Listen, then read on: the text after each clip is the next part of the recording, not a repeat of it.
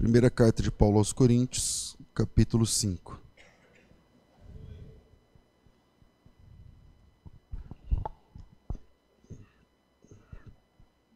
Deixa eu.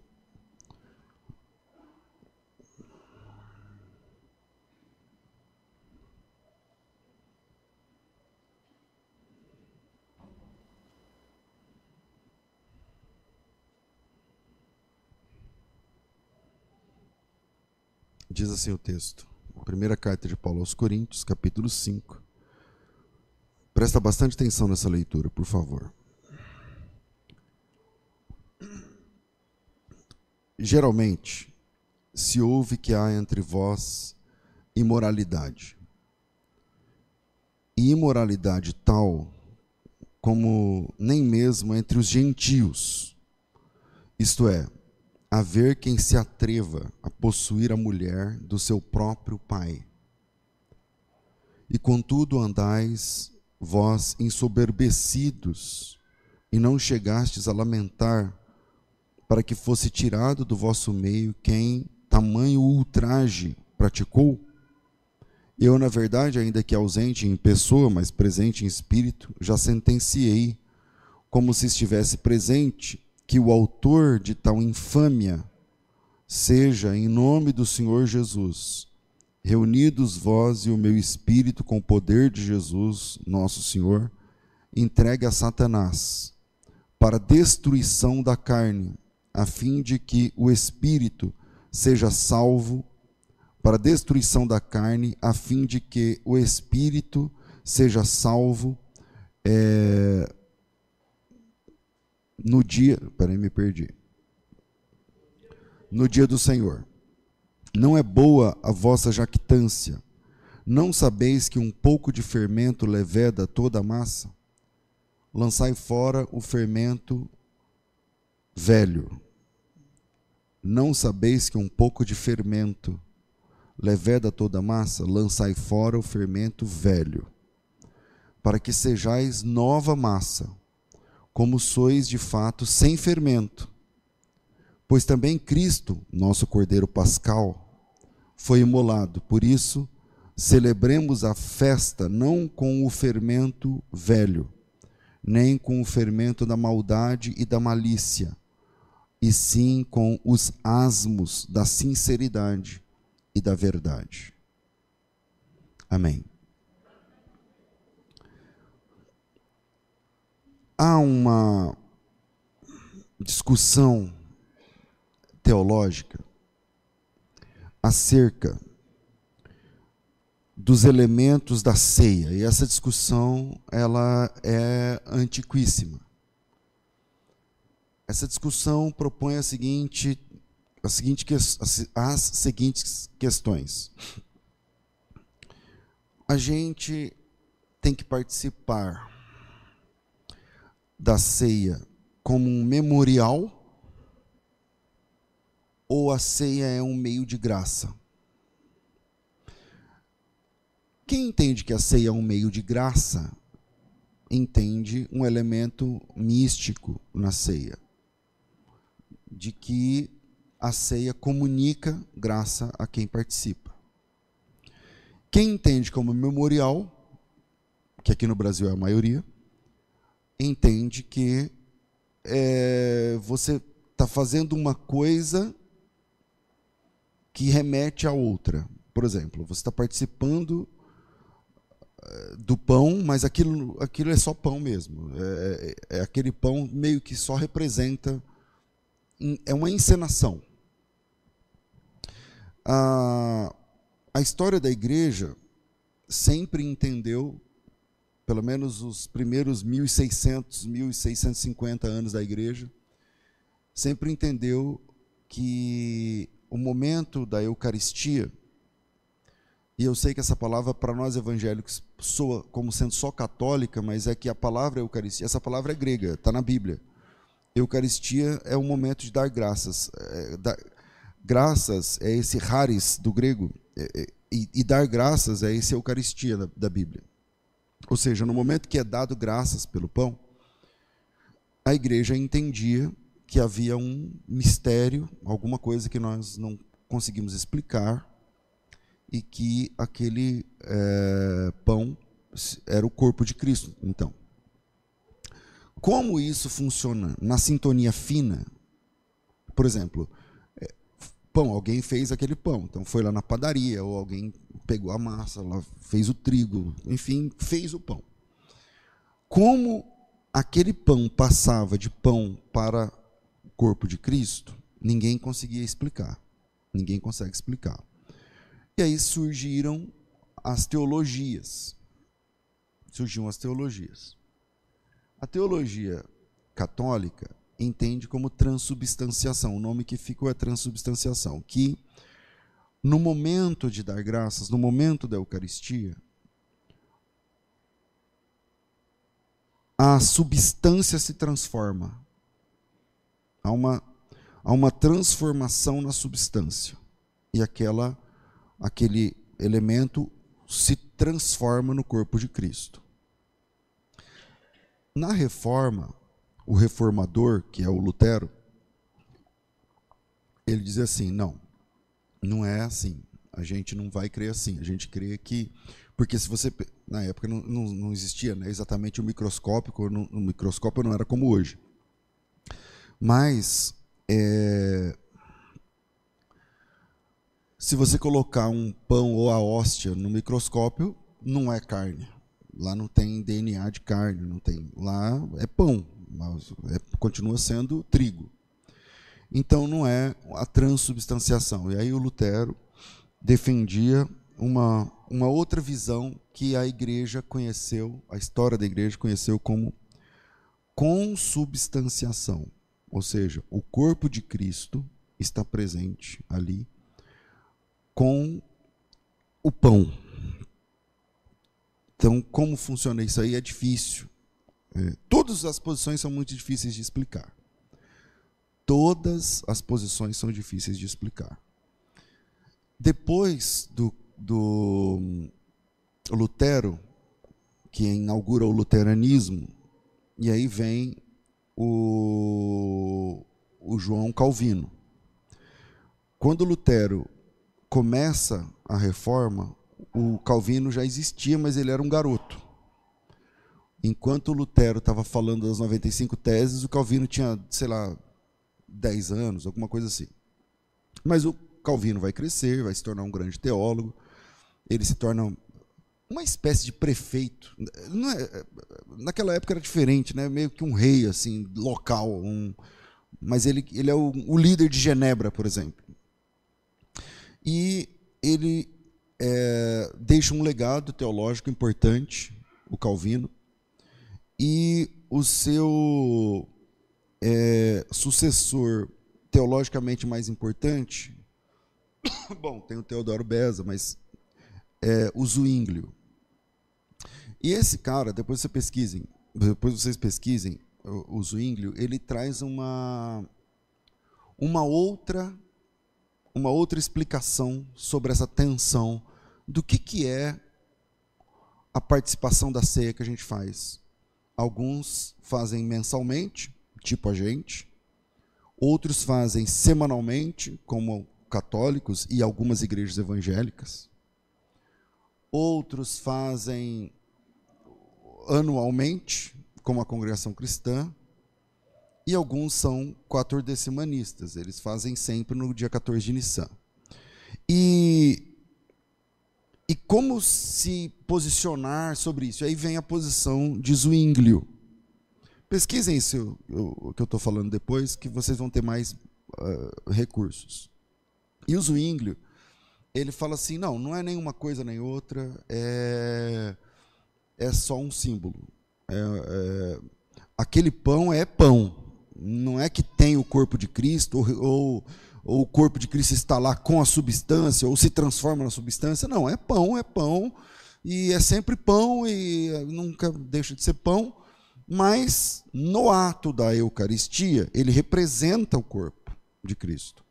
Bom, essa teoria do Zwinglio é a que pegou na Europa, e, no, e a Europa foi quem evangelizou a América, e nós que somos sul-americanos fomos evangelizados pelos é, americanos, geralmente. Nós somos filhos dos americanos e netos dos europeus na fé. Então a Europa evangelizou os Estados Unidos, a Inglaterra especialmente evangeliza os Estados Unidos, os Estados Unidos evangelizam o Brasil e nós viramos zwinglianos no sentido, no, no que diz respeito à Eucaristia, à Santa Ceia. Ou seja, a maioria de nós tem essa mesma posição do zwinglio. Não, pão, mas na hora representa, não sei o que e tal, tudo mais. Essa posição não é não é a melhor do ponto de vista da história da igreja, eu estou falando, tá? Eu não estou discutindo os méritos, eu estou apresentando as posições até agora. E depois, no, no radar histórico, vem os irmãos Wesley, né? o John Wesley e o seu irmão, é, eles, eles entendem que eles falam o seguinte: olha, nós cremos, nós não abraçamos a ideia do zwinglio, que apenas representa. Não, é o corpo de Cristo. Então, mas é o corpo de Cristo porque vira, igual o católico fala, ou é o corpo de Cristo porque está lá junto com o pão, igual o Lutero fala? Se você não abraça o que o Zwinglio abraçou, o que, que você me diz?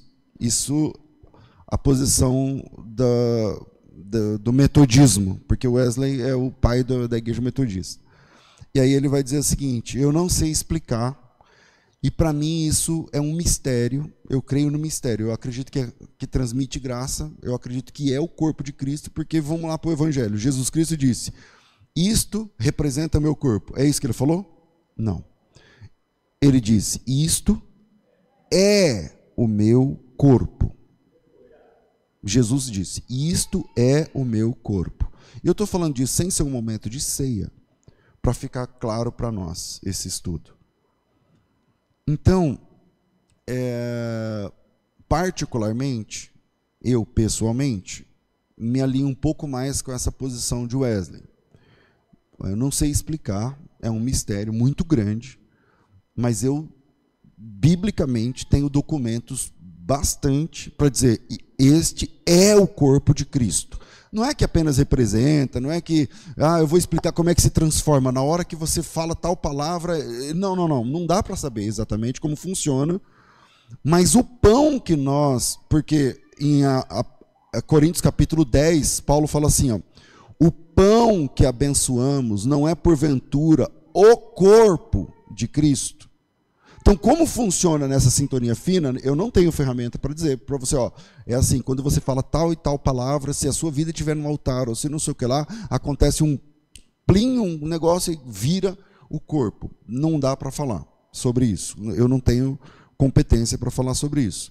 Mas, como cristão e como cristãos, devemos crer que aquele pão que nós abençoamos, que damos graças, o nome é Eucaristia, é o corpo de Cristo, mesmo que a gente não consiga explicar nessa sintonia fina que eu estou chamando como é que funciona. E por que o texto que nós lemos é um texto que começa falando sobre uma imoralidade sexual dentro da igreja de Corinto, onde um, um rapaz tem um caso com a própria madrasta. E Paulo está condenando, obviamente, essa situação, e ele termina falando assim: vocês não sabem que um pouco de fermento leveda toda a massa. E aí ele vai falar sobre o pão da Páscoa. E ele vai falar porque Jesus é o cordeiro pascal. Ele fala assim: Não sabeis que um pouco de fermento leveda toda a massa? Lancem fora o fermento, para que vocês sejam uma nova massa, como sois de fato sem fermento. Pois também Cristo, nosso Cordeiro Pascal, foi imolado. Por isso celebramos, ou celebremos, a festa não com o velho fermento, nem com o fermento da maldade ou da malícia, mas com os asmos da sinceridade. Porque na Páscoa não se podia usar fermento? Porque o fermento altera a estrutura da massa. O que, que o fermento faz? Ele provoca toda a estrutura da massa até que a massa se expanda e ela se transforma. O fermento muda, eu não vou dizer que muda a substância, mas muda as propriedades da massa. O fermento naquela época o fermento não era em pó como a gente tem. Quem aqui vai lembrar como é que era o fermento de fazer pão antigamente? Então, era um negócio que você, você meio massa, meio liguento, meio que você guardava. Você guarda e ele era é, ele ele azeda, né? É, ele azedava. É, é, um, é um lance assim. O fermento que eles tinham naquela época, eu estou agora lá no Êxodo, quando vai falar da Páscoa pela primeira vez. O fermento, que mudava a substância, tal, tal, eles tinham que guardar sempre num lugar, porque se jogou fora o fermento, você não tem mais fermento, não tem como ir lá comprar o fermento.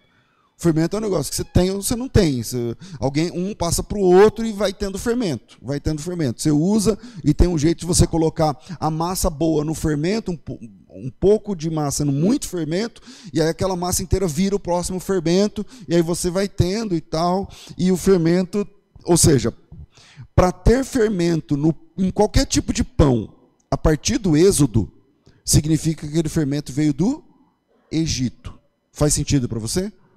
Para ter fermento, um pão com fermento que fica mais bonito, mais gostoso, maior tal, para ter fermento é porque esse fermento veio do Egito. Não dá para você fazer o fermento do zero. Se você não tem nada, como é que você vai fazer o fermento do zero ali, no deserto? Estou falando do contexto do deserto.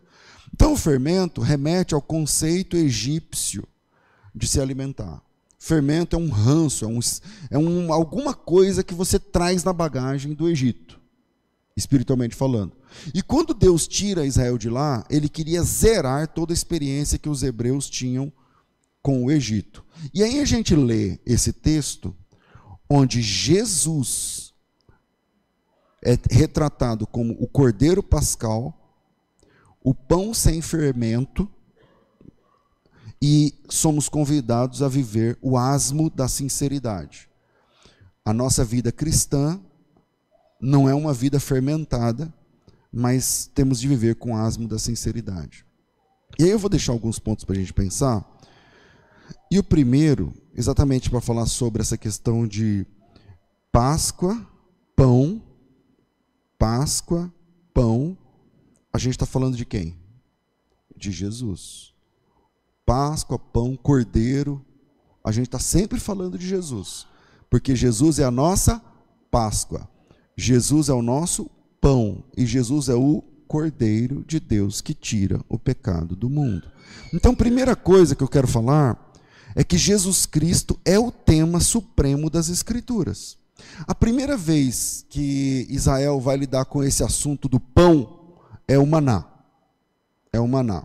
Se você abrir a sua Bíblia em Êxodo capítulo 16, eu não sei o versículo, mas não vai ser difícil achar, me perdoa, não estava aqui no, no, no sermão.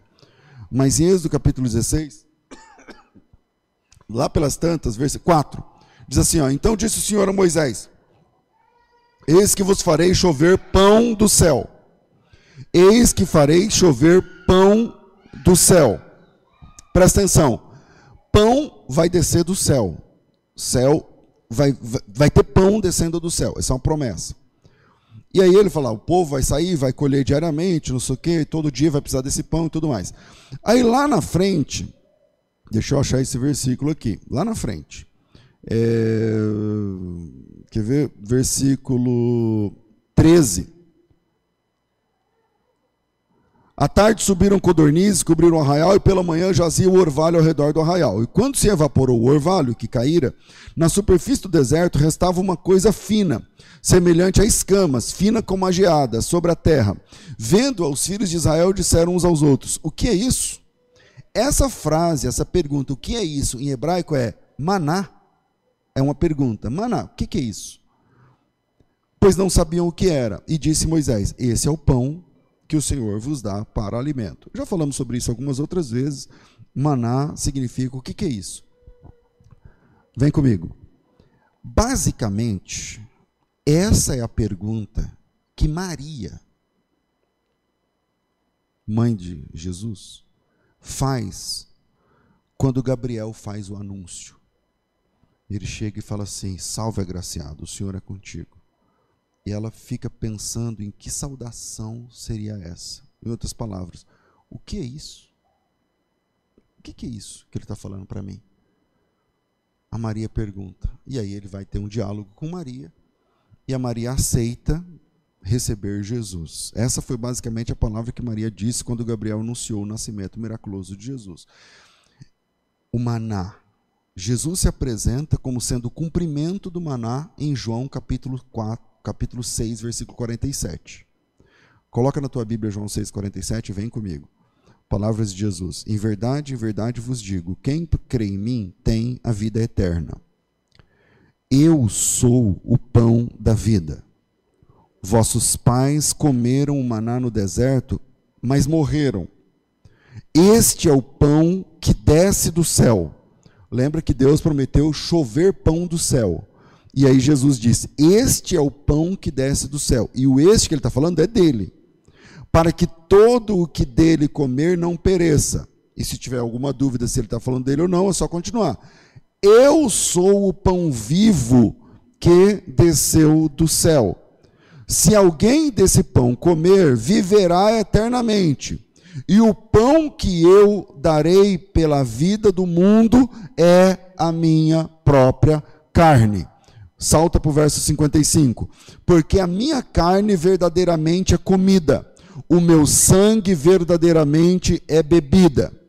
Meus irmãos, Jesus Cristo é o pão vivo que desceu do céu. Ele é o maná que Deus havia prometido a Moisés. Aliás, Jesus Cristo é o cumprimento máximo de todas as profecias bíblicas. repito, Jesus Cristo é o cumprimento máximo de todas as profecias bíblicas. Jesus Cristo é o ponto de convergência das Escrituras. Está escrito em Colossenses que Deus fez convergir em Cristo todas as coisas. A Bíblia, como eu costumo dizer, tem um único tema. Esse tema é Jesus Cristo como Salvador. A Bíblia não é uma série de histórias desconectadas. Ela é uma única narrativa na qual cada história e cada personagem aponta para além de si mesmo, para algo maior, para alguém maior. E a gente está vendo isso agora com o maná, mas a gente pode ver isso com a Bíblia inteira. Então, quando Jesus, quando a palavra maná aparece a primeira vez, o que é isso? Quando a Maria vai receber Jesus, ela fala: o que é isso? Quando o maná desce, as pessoas se alimentam e depois morrem, Jesus fala assim: agora eu sou o pão realmente. Aquilo que Moisés prometeu se cumpriu ali num primeiro, numa primeira camada, mas eu sou o supremo cumprimento do maná. Eu sou o pão vivo que desceu do céu. Todas as histórias da Bíblia, eu não estou exagerando, todas as histórias da Bíblia, todas ah, o rei, sei lá, pega um rei aí, Ezequias, o rei não sei o que lá. Todas as histórias da Bíblia apontam para Jesus. Porque a Bíblia não é um livro cheio de histórias soltas. A história de Adão e Eva não trata apenas do primeiro homem e do, da primeira mulher. Existe um Adão mais profundo passa no teste da tentação sem cair. E esse alguém é Jesus, cuja obediência gratuitamente é atribuída a mim e a você depois. Quando a Bíblia fala de Abel, existe um Abel mais perfeito, que foi assassinado sem ter culpa, igual o Abel da Bíblia. E a Bíblia diz que o sangue de Abel clama por vingança, não diz lá? Desde a terra, lá o sangue de Abel ainda clama por vingança. Existe um Abel mais perfeito, que foi assassinado sem ter culpa, cujo sangue não clama pela nossa condenação, mas pela nossa absolvição. Existe um Abraão mais profundo, quem é o Abraão? É alguém que saiu lá de longe, da Mesopotâmia e tal, e que atendeu o chamado de Deus. Mas existe um Abraão na Bíblia, maior e mais profundo, que atende o chamado de Deus, seu pai, e obedece, deixando o seu lar e todo o seu conforto, partindo ao vazio, para no vazio criar um povo do nada, para ser chamado de novo povo de Deus. Quando a Bíblia fala do Isaac, existe um Isaac mais profundo filho da promessa de Deus, filho que Deus havia prometido, filho que Deus havia dito que iria chegar e que ao chegar o momento do sacrifício não é substituído por uma ovelha, mas se transforma na ovelha de Deus que tira o pecado do mundo. Quando a Bíblia fala do Jacó, é porque existe um outro Jacó. O Jacó, tá, o Jacó da Bíblia está apontando para um outro Jacó maior e mais profundo que luta com Deus em oração e que agoniza nessa batalha com Deus até o seu suor se transformar em gotas de sangue e aceita receber o golpe do castigo que cabia a mim, que cabia a você, a fim de que, como Jacó, a gente recebesse somente a ferida da graça que nos faz andar diferente a partir do momento que temos um encontro com Jesus. Existe um José, teve um dia que eu preguei só sobre o José aqui sobre José e Jesus,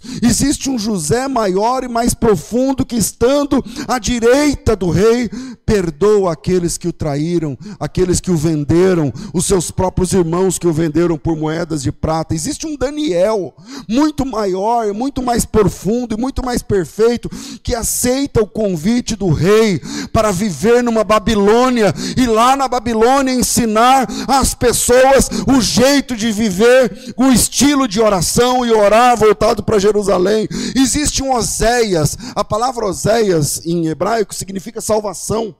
Existe um Oséias muito maior e muito mais perfeito, cujo nome também significa salvação, e que aceita ter uma noiva imperfeita e cheia de pecados, e que a ama e se declara para ela, mesmo ela não sendo perfeita. E eu estou falando de quem? Eu estou falando de Jesus. Existe um Josué, cujo nome Josué é Yehoshua. Existe um Josué muito maior, muito mais profundo, muito mais perfeito, cujo nome realmente faz o significado: o Senhor é a minha salvação. E esse outro Josué, não o da Bíblia, não o de, do, do, do, do, quinto livro da Bíblia, sexto livro da Bíblia, mas a, aquele que aceita o desafio de atravessar não o Jordão físico, como aprendemos no sexto livro e no sexto capítulo desse sexto livro da Bíblia, mas atravessar o verdadeiro rio azul e nos levar para a verdadeira terra prometida, a nova Jerusalém, a Canaã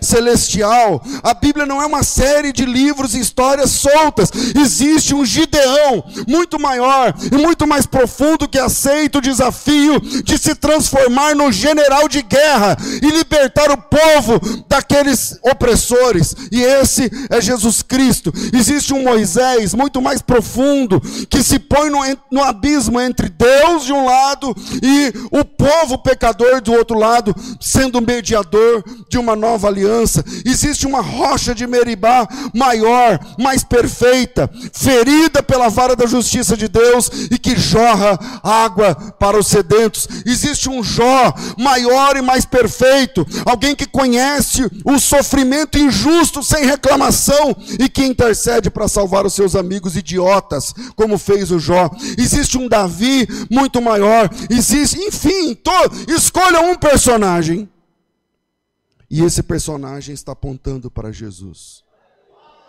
Existe alguém mais perfeito do que a Esther, cujo nome é Estrela.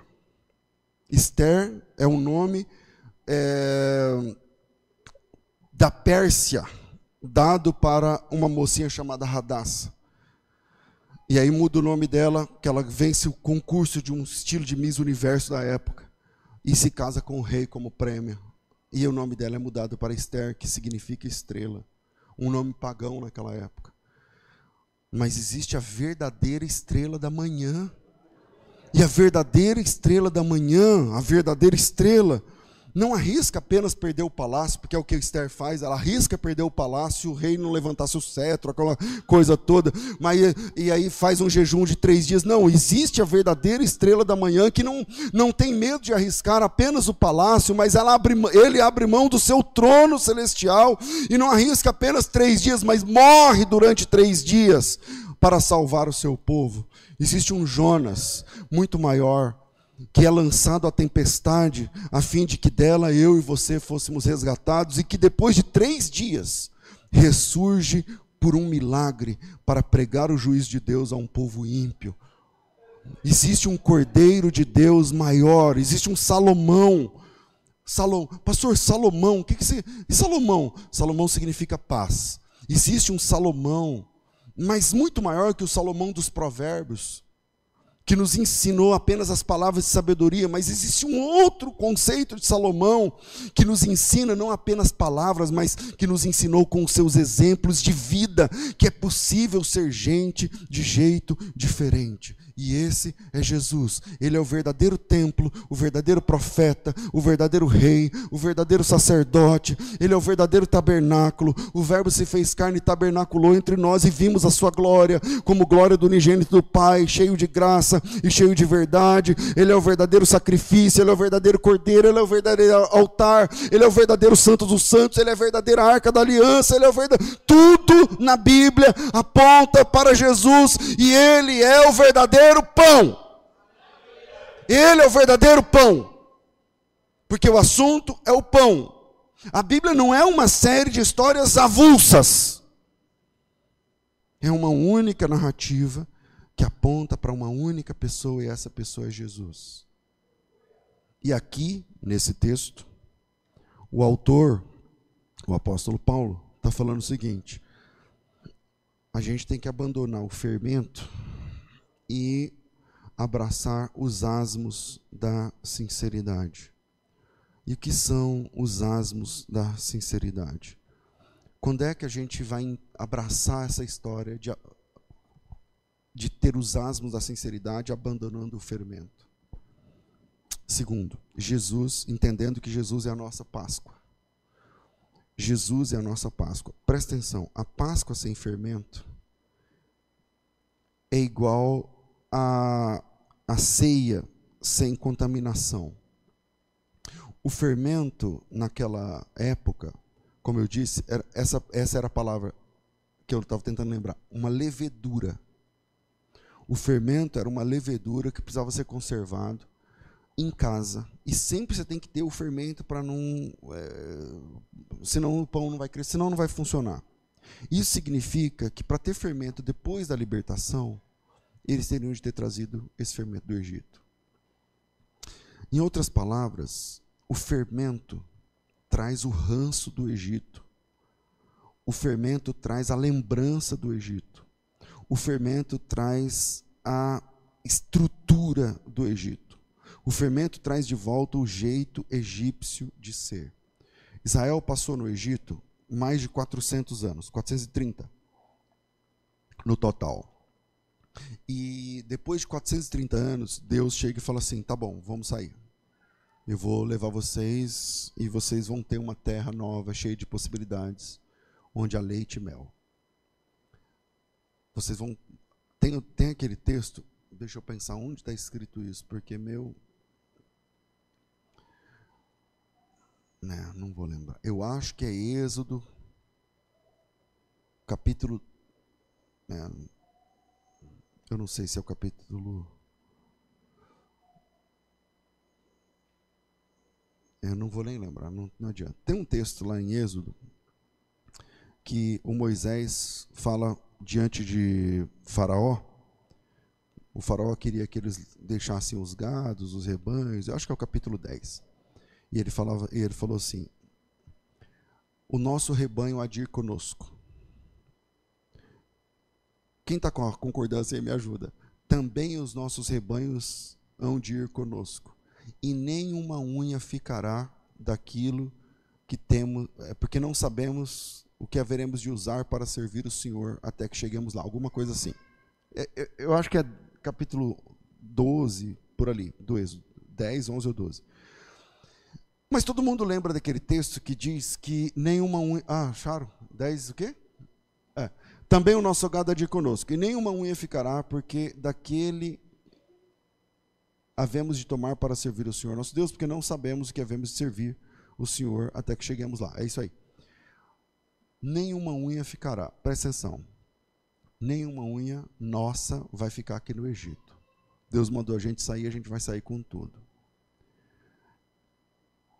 Essa parte é muito fácil para a gente, porque a gente está tipificado ali nos escravos que estão saindo do Egito. Então, tudo que é nosso não vamos levar. É isso aí. Tudo que é meu eu vou levar, tudo que é meu eu vou levar, nenhuma unha vai ficar, beleza. Mas e o contrário? O contrário é o seguinte: assim como não, nós não podemos deixar uma unha do que era nosso lá no Egito, também a gente não pode levar uma unha do que é do Egito com a gente. E o problema é que quando o pessoal sai do Egito e vai para o deserto numa experiência de 40 anos, a primeira, o, primeiro, o primeiro BO é o bezerro de ouro. O que, que é o bezerro de ouro? O bezerro de ouro é uma reminiscência, uma recordação, uma, eu não sei se nata ou inata, que os hebreus estavam tendo de uma divindade pagã egípcia, que é o boi Apis. Eu acho que é Apis. E esse boi, esse touro, esse bezerro, né? essa divindade pagã, a primeira, primeira coisa que acontece, quando Moisés começa a demorar, e aí eles param e falam o seguinte: não, vamos fazer um bezerro e falar que esse boi tirou a gente do Egito. De onde eles tiraram isso da cabeça deles? Não, não foi da cabeça deles. Foi do Egito. Isso eles não inventaram. Uh, não são, eles não foram a primeira nação a adorar um boi, um, um touro ou coisa parecida. Não, isso veio do Egito. Então, assim como nenhuma unha podia ficar, nenhuma unha eles também podiam levar a menos que Deus mandasse. Então, o que é a Páscoa sem fermento para nós? O fermento é o ranço do Egito. Quando você se converteu, a Bíblia diz que as coisas velhas se passaram e tudo se fez novo. É tudo novo mesmo? Porque se você vai contrabandeando o que era do Egito e coloca na sua bagagem para sua nova jornada como cristã, como cristão, isso aí é o fermento. E o fermento traz de volta o jeito egípcio de ser, o jeito egípcio de viver, o jeito egípcio de ser gente. Você está entendendo? E aí, quando você coloca isso na sua bagagem,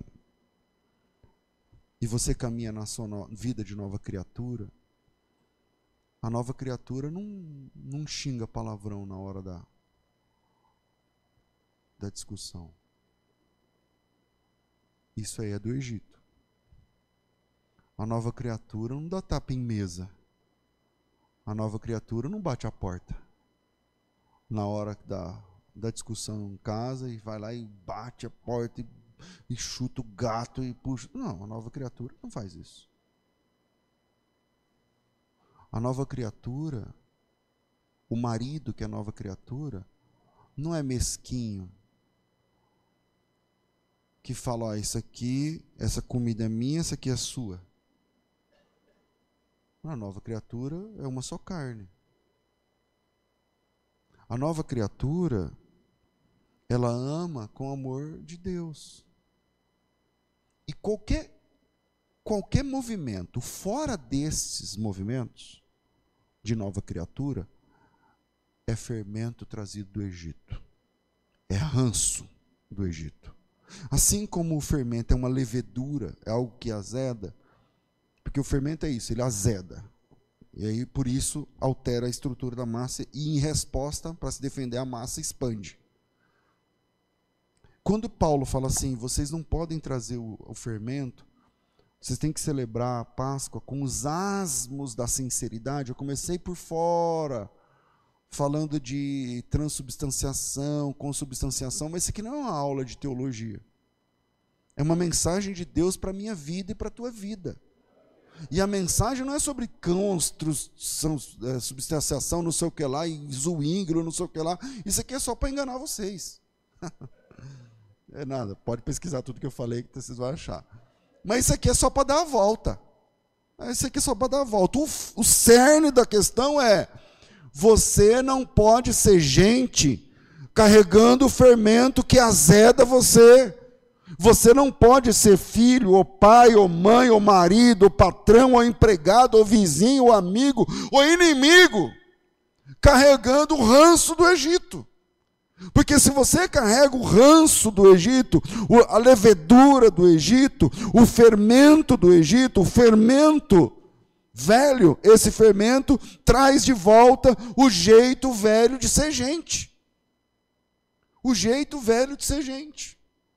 O fermento do Egito é aquilo que cresce dentro da gente, azedando a imagem de Deus em nós, alterando nosso caráter, mudando nosso jeito de ser gente, remetendo tudo ao jeito do Egito de se comportar. E aí, quando você menos espera, você está falando como idiota. Quando você menos espera, você está se movimentando como um imbecil. Igual, é, igualzinho o velho homem. Só muda que agora você tem uma Bíblia e você é obreiro e você vai para a igreja. Só muda isso aí. Por isso, Paulo recomenda no verso 8, 1 Coríntios 5, 8. Por isso, irmãos, celebremos a festa, não com o velho ferimento, nem com o fermento da maldade, da malícia, mas sim com os asmos da sinceridade e da verdade. O que Paulo está dizendo é o seguinte: Pastor, o senhor está falando isso, mas você não conhece meu marido, minha mulher, o meu funcionário, meu não sei o quê, não é fácil, não sei o quê, não, tudo bem. Eu não conheço mesmo, graças nem quero também. Mas a questão é a seguinte: o que Paulo está falando ele está dizendo o seguinte: não é com fermento velho, mas com os asmos da sinceridade e da verdade. É possível. O que Paulo está dizendo é o seguinte: você não precisa do, do que era do Egito para resolver. O que Paulo está dizendo é o seguinte: vamos pensar só na massa física lá, que está fazendo pão tal. Paulo está dizendo o seguinte: tem outro jeito de crescer, que não é desse jeito velho, que não é com essa conversa velha, que não é com essa abordagem antiga. Existe outro jeito de subir. Existe outro jeito de funcionar. Tem outro jeito de funcionar sem estragar internamente quem você deveria ser, aquela imagem de Deus que foi restaurada na cruz do Calvário. Existe outra forma de ser gente tem outro jeito de casar, tem outro jeito de namorar, tem outro jeito de discutir o relacionamento, tem outro jeito de enriquecer, tem outro jeito de empreender, tem outro jeito de comprar, tem outro jeito de vender, tem outro jeito de brigar, tem outro jeito de discutir, tem outro jeito de resolver o problema, tem outro jeito de falir, tem outro jeito de prosperar, tem outro jeito. Tem outro jeito.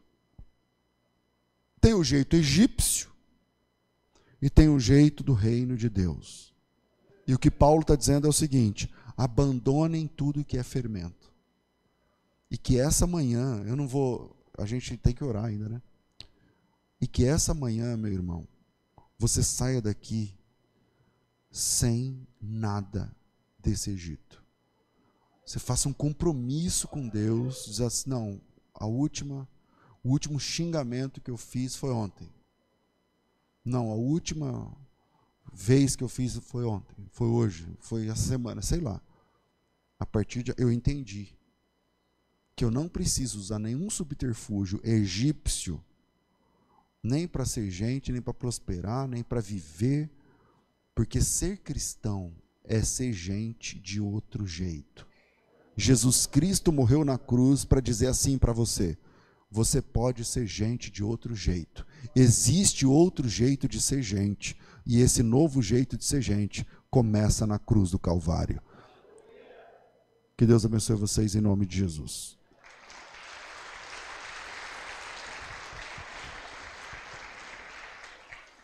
Primeiro domingo do mês, eu esqueci e por isso não fiz o jejum. Nós não avisamos na quinta, então eu não lembrei. Quem não lembrou, levanta a mão. Eu não estou sozinho. É. Quem lembrou e está em jejum, levanta a mão. Olha aí que bênção. Que bênção, glória a Deus.